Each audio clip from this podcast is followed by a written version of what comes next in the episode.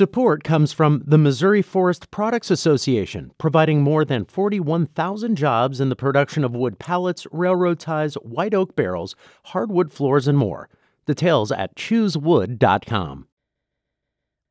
This is St. Louis on the Air from St. Louis Public Radio. I'm Elaine Cha. And I couldn't find, it was just really hard to find anybody that had availability. They actually have empty classrooms. Like they can't hire enough staff. You have to constantly tell them, no, we're not going to have any any opening. It's actually can become kind of like a second job just to obtain that help. Sure. You know, if, if there's 20 people in my students' class, in my kids' class, and we're all paying, say, even just $600 a month, that seems like that should be enough to pay the people who care for our kids, who, you know, we want to make sure they're taken care of. When childcare facilities have trouble finding and keeping enough staff, that also means troubles for families needing care for tots. The number of daycare facilities was in decline before the coronavirus pandemic hit, and COVID seriously exacerbated the problem.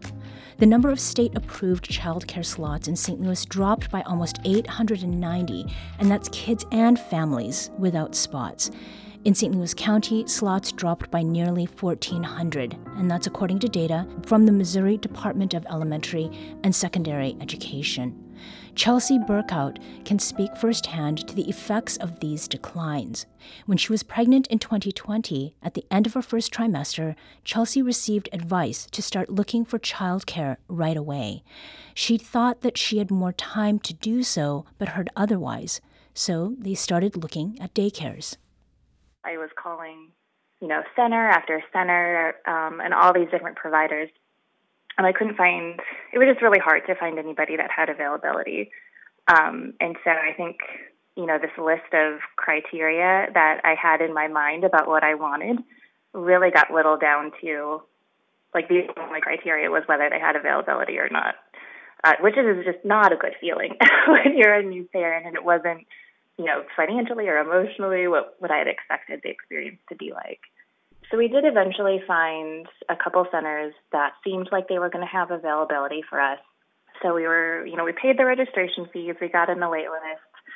Um, you know, I had my baby, went on parental leave, and then about a month before I was set to go back to work, um, you know, I reached out to both of them to touch base. And the the first one that was our kind of most promising option, uh, responded and said, you know, I, I hope that you have a plan B. and, and it's just, it's not looking like we're going to have space for you after all. And they just, they couldn't give me a time frame for when they were going to have space. So I um, checked in with our other um, center that we were on the wait list for, and the same thing. They didn't have any space for us, couldn't give me any sort of time frame. It was stressful. Chelsea was trying to figure out how she could go back to work. They ended up having to rely on family members to watch the baby. And unfortunately, we didn't have any family in the St. Louis region. So my parents flew in and stayed with us for a couple weeks to help do childcare. And then I ended up flying, or not flying, we drove uh, with then my three month old baby, uh, like across three states to go stay at my parents' place for another two weeks and ultimately wrapped up work um, at that point. Chelsea and her husband ended up moving from St. Louis to Milwaukee in order to be closer to family. She said the decision was in part based on their experience trying to find childcare.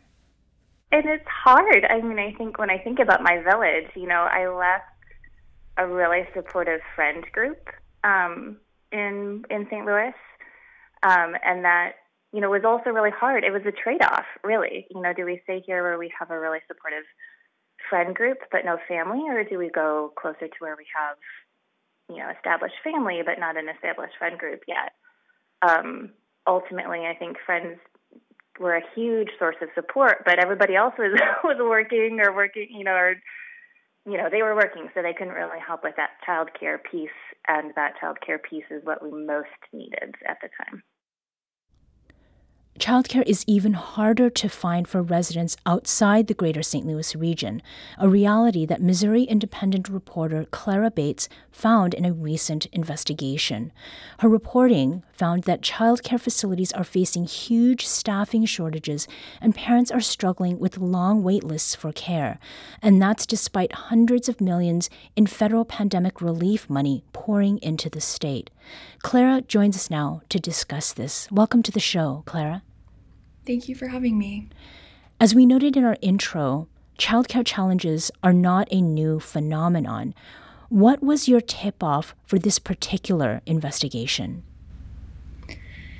I think we've been hearing more in the last few years about waitlists for childcare facilities um, than we had in, in decades before, even though it has long been a problem, as you mentioned, uh, because of COVID and um, the economic market, other factors. So, hearing about these really long wait lists for parents, plus some childcare providers say they actually have empty classrooms, like they can't hire enough staff.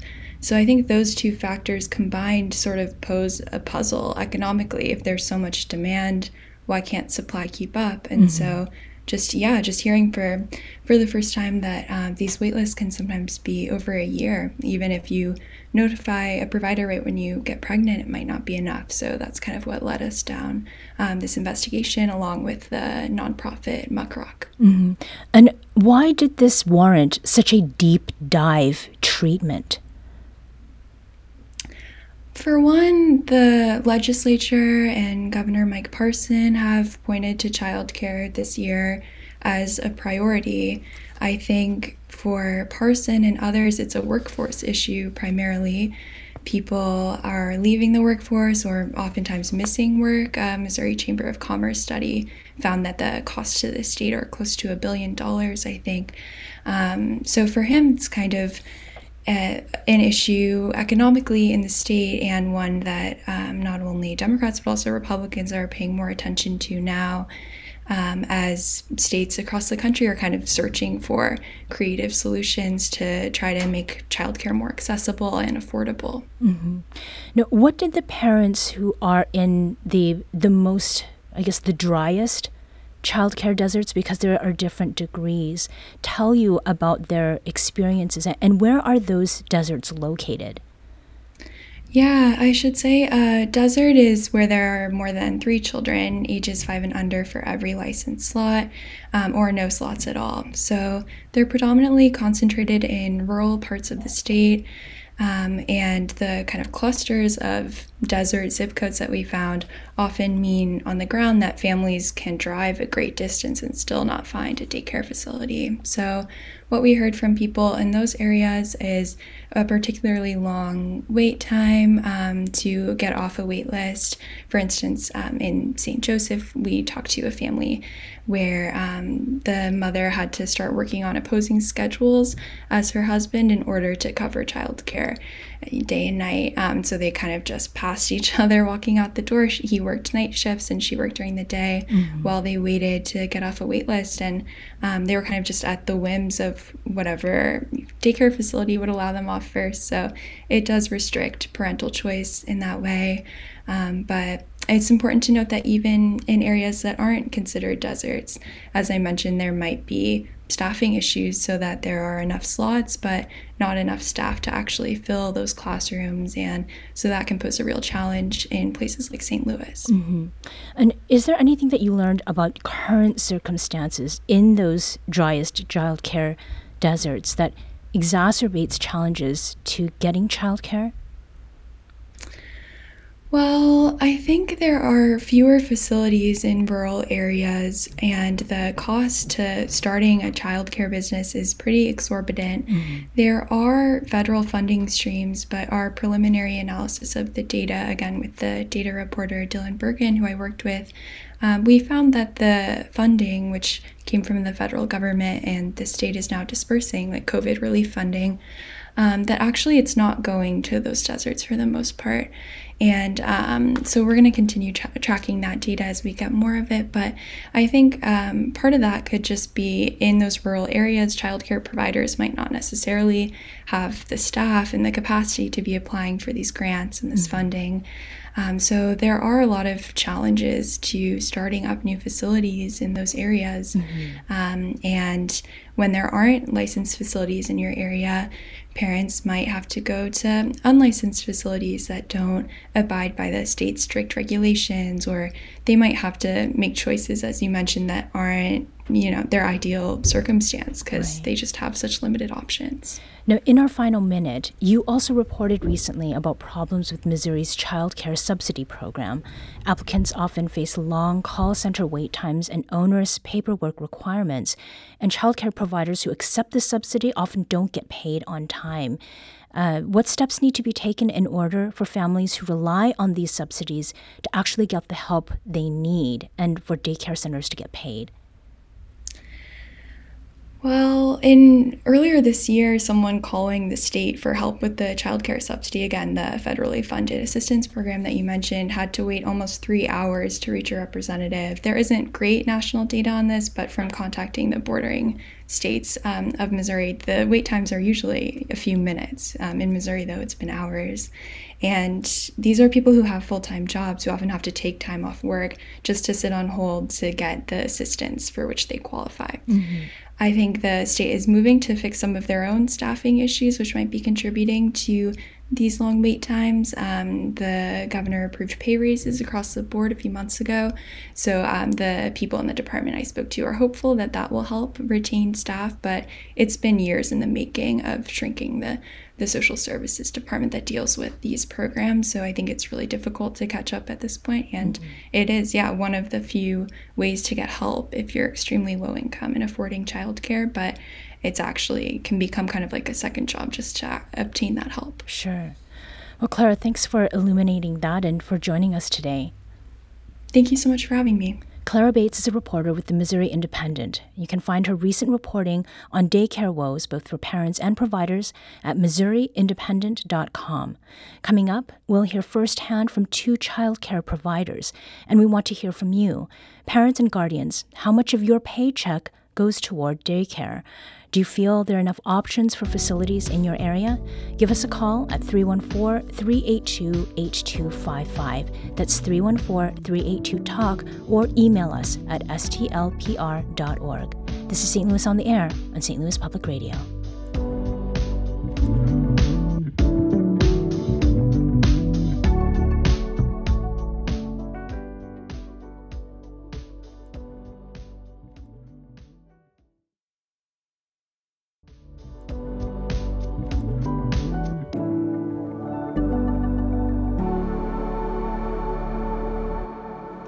Welcome back.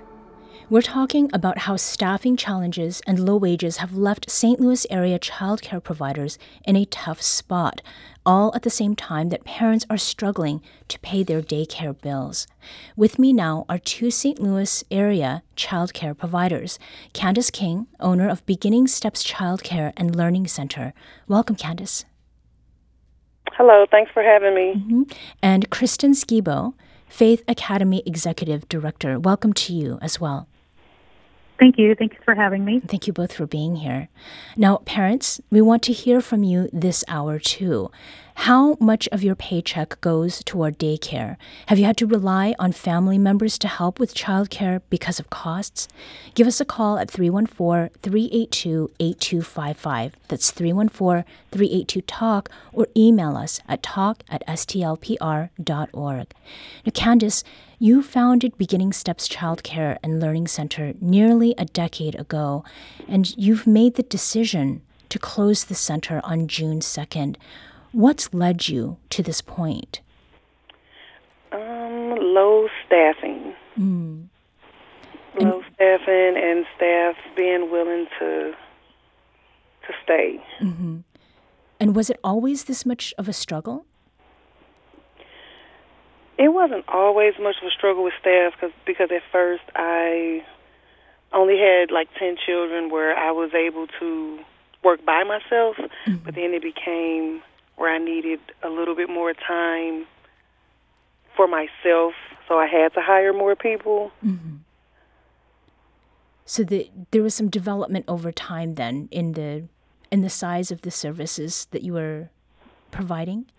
Yes. Okay, and when did it start becoming really difficult to get the help that you needed?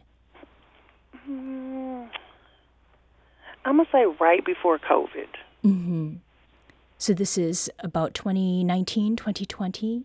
Yes. Mm-hmm. And what's behind the struggle to staff your facility, you think? I think the pay, you know, um,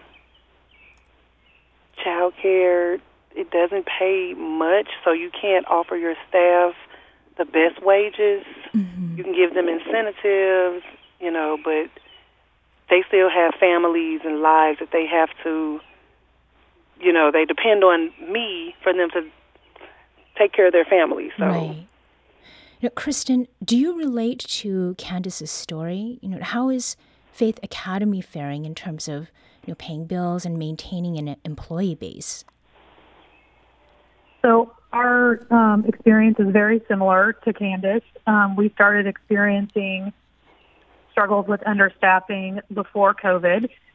And then, of course, COVID kind of brought everything to light, for, especially for the service industry. And um, we have been able to stay open. I have um, three locations in the St. Louis area. We've been able to stay open because we, you know, changed some policies. We closed some classrooms. We were able to qualify for a few grants that helped us to stay open.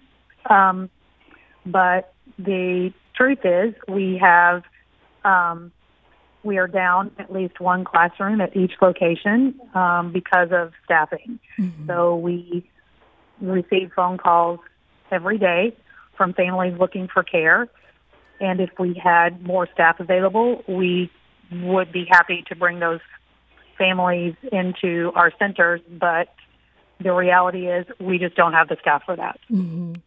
And speaking of calls, we have Lindsay on the line from St. Louis. Lindsay, welcome to St. Louis on the air. Thank you. Um, yeah, my question dovetails to what you were talking about. So, um, my son is six. He's been in daycare since he was an infant. And at various times, I've paid up to, say, like $800 a month for him to be in daycare. But um, my question is about the economics. Uh, if staff are paid so little and the parents seem to be paying so much, um, where's the where's the money going? Because you know, if if there's 20 people in my students' class in my kids' class, and we're all paying, say, even just $600 a month, that seems like that should be enough to pay the people who care for our kids. Who you know, we want to make sure they're taken care of. Mm-hmm. Thank you. Candace do you have any insight that you can shed there? Yes, um, and I understand exactly what you're saying, and I think that I felt that way before I opened my center. But once you get all of those kids in there, and they're all paying, like you said, five hundred or six hundred dollars a month, you still have to. You have overhead. You have to pay all your staff. You have to buy all the supplies. And I think you can even pay a fair wage and all of the work that comes with being a provider, some of the staff just feel like they're not being paid enough mm-hmm. to deal with what they have to deal with. So it's not so much that we're paying them so little. I just don't think it's it's not even enough. Mm-hmm. Kristen, on the the note uh, that has to do, I guess, with ratios of kids to caretakers, can you speak to that, um, and in particular, what that is with infants that you're caring for? So um, the ratios that we operate with are um, one to four, so one teacher to every four infants, and then um, toddlers is one to eight or one to ten, and then preschool age children is one to ten, and then as they get a little bit older, it can be one to twelve or one to 15 mm-hmm. And does that account for the reason uh, care for infants is more expensive and that it, gets cheaper as the kids get older? Yes, that's exactly the reason. And mm-hmm. then that caller, I under, I completely understand. that frustration for us. Um, I agree with Candace as well. Um, we have been able to increase our pay rates for our staff because we were increasing tuition. At the same time, insurance costs are going up and food costs are going up and rent is going up and all of the other expenses that go along with it. So there's really the the margin hasn't changed mm-hmm. even though things cost more and we're able to pay more. That margin is still very slim and so you know like Candace is experiencing you finally get to a point where you have to decide can I keep my doors open? Mm-hmm. Now, we got a, a, tweet from Mary who said, Until I got pregnant, I had no idea how hard it is to find childcare, especially for infants. This is an equality issue and a workforce issue with impacts ranging, ranging far beyond the family looking for childcare. We also had Jenna Neal of Afton who writes in uh, about her experience, and she says, we technically have care for both of our kids at this point. Our oldest is four years old and has been at a, at a center since they were seven months old. Our youngest is supposed to start daycare at the end of May. We recently found out that there has been a nearly 14% tuition increase in the baby room. We expected an increase, but not that much. Shortly after that, through the grapevine, I learned that drastic changes were being made to staff benefits, and because of those changes, four teachers quit. Parents are not getting information or answers from the center's leadership, and decision makers uh, are panicking about whether or not we'll have uh, care for our kids. I don't have a backup plan in place because we've been happy at this center and we had no reason to think we'd need a backup plan. Um, and then she adds, there are nine to 12 months uh, longer or longer waiting lists at the centers we'd feel comfortable sending our kids. So, what happens if our center shuts down completely or if they shut down the baby room? Um, I'm not sure.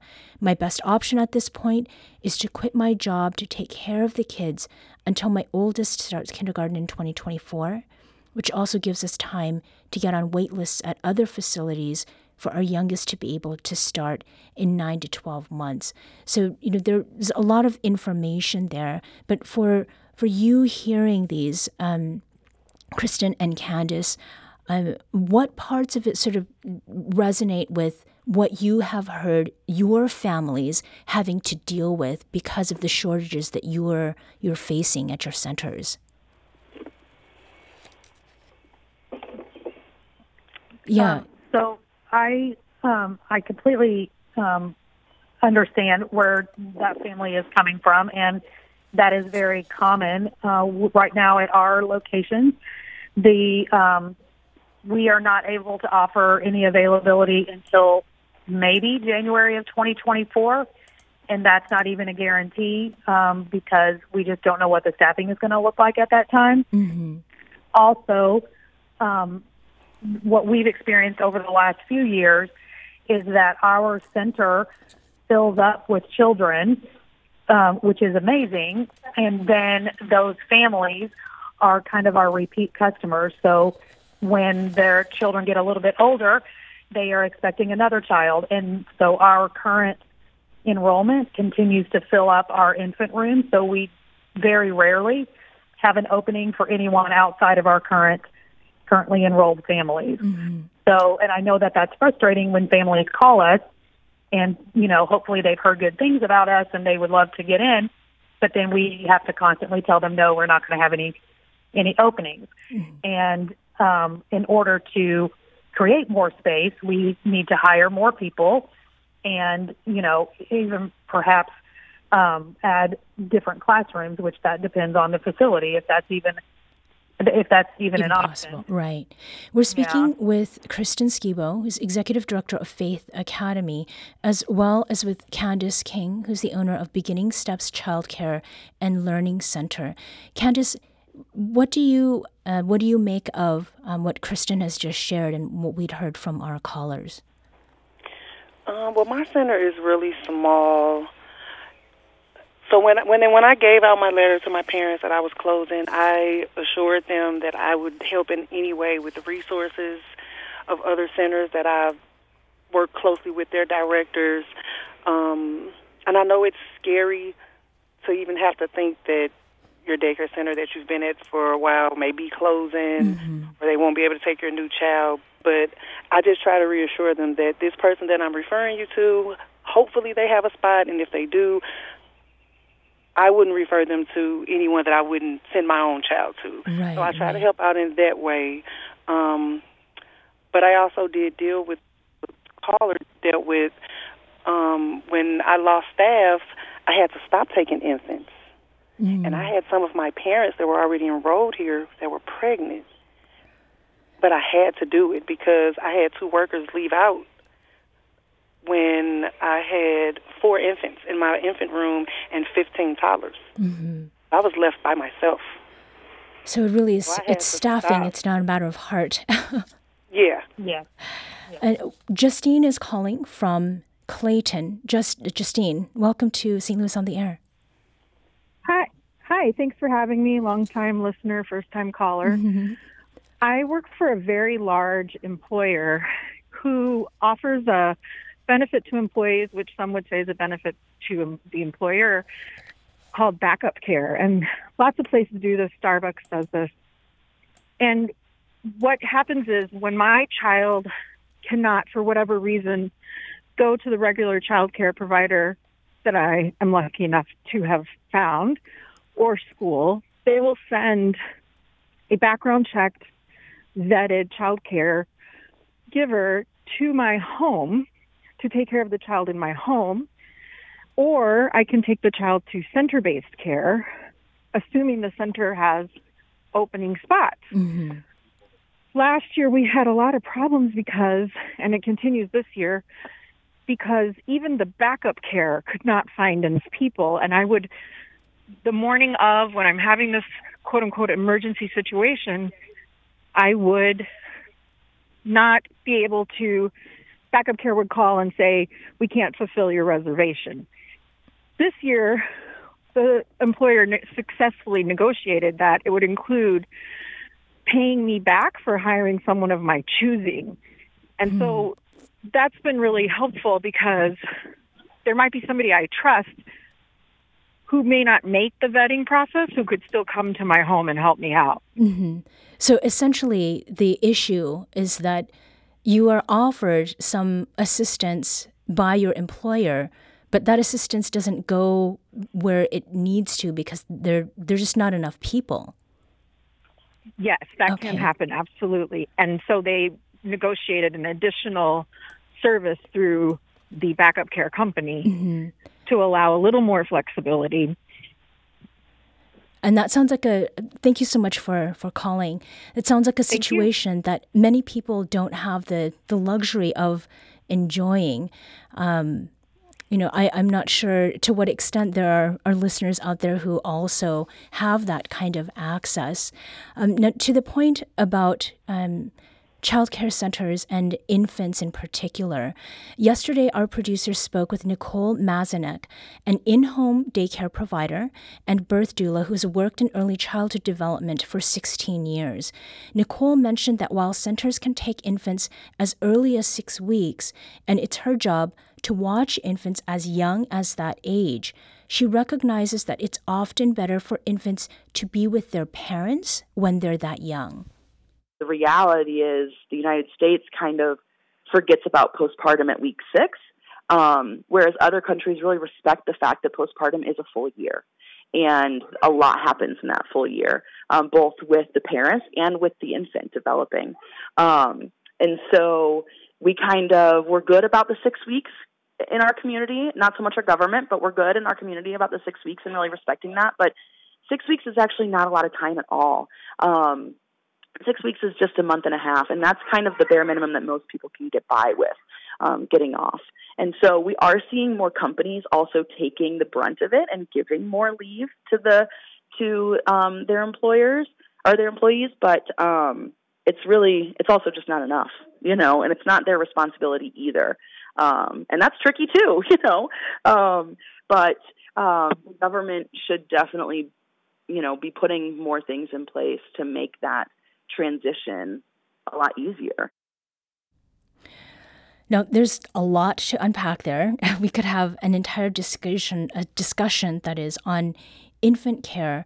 But uh, Candace and uh, Kristen, I'm curious to hear your thoughts on the role of the federal government um, and what it should be doing, particularly for early childhood, both in terms of making sure parents have enough time with their infants before being called back into work, but also in terms of making sure that our childcare centers and systems don't collapse. Um, what are your thoughts on that, uh, Kristen? So we have been um, in the state of Missouri. The government has made several grants available for um, retention purposes and to, come alongside child care centers to help us keep our doors open. And that has been um, helpful. However, there's also some issues with that. For example, not every child care provider or center qualifies for those grants that are available. I just read a statistic today that the newest grant that is available right now, only 34% of providers that are eligible have applied for it. Mm-hmm. So there's money out there available to to help specifically for the challenges that we're facing. As far as what should the government do to support families so that maybe they don't need to bring their children um, into childcare as early as six weeks.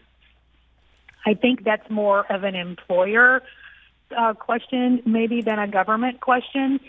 I think employers can recognize that they will have better performance from their employees if they give them adequate time with their infants. In our experience, right now, when we are able to enroll infants, on average, we're not seeing children until they are five or six months old start at Faith Academy, which I think is um, really healthy um, for both the parents and the child because what ends up happening if when an infant starts at age six weeks old, there's a lot of lost um, work time that's going to happen because um, you know, now we're in a group childcare setting setting where germs are being shared and there's going to be frequent sickness, which means you're going to have to take off work more. So I think in the end it is better for everyone for infants to start a little bit when they're a little bit older. Right. Um, but again, I think that's that responsibility lies in the hands of the employer. Mm-hmm. Now, Candace, in our final minute, what do you see as solutions to the problems child care centers are facing? And briefly, what are your plans after June 2nd? Um, I, I think, like Kristen said, there are grants out there, and I did receive some earlier when they first came out, and they did help. I think I think it's kind of almost this is something the government should have helped us with a long time ago mm. because we offer so much to the children that we care for and we help the parents out so much. It's like we just now became important as providers. Mm-hmm. And I've you... always felt important, but we I don't think we ever felt like other people thought we were that important. Mm-hmm. And um, what do you plan after June 2nd? Well, I want to still stay in the community, do like coat drives and turkey drives, back to school drives. I think after I take a little break, I may open my doors back up and do like summer camp or spring break camps or winter break camps because I do. I love what I do. I just had to take a step back because of the staffing and how it was weighing in on me and my one staff that I do have. Right. It would be great if I had three or 4 mm-hmm. but it was just me and one one other worker. Yeah. Candace King is owner of Beginning Steps Child Care and Learning Center, and Kristen Skibo is the uh, Faith Academy Executive Director. Thank you both for joining us today. Thank you so much. Thank you.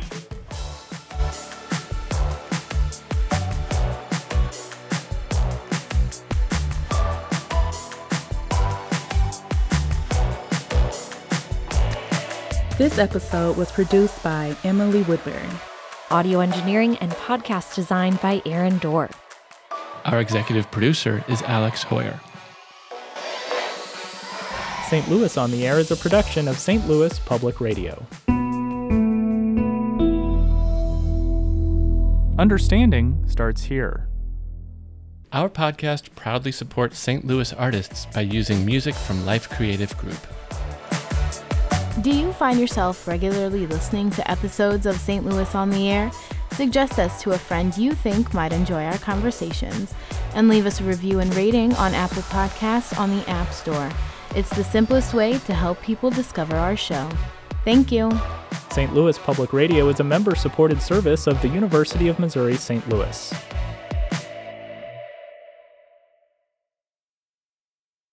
Support comes from the Missouri Forest Products Association.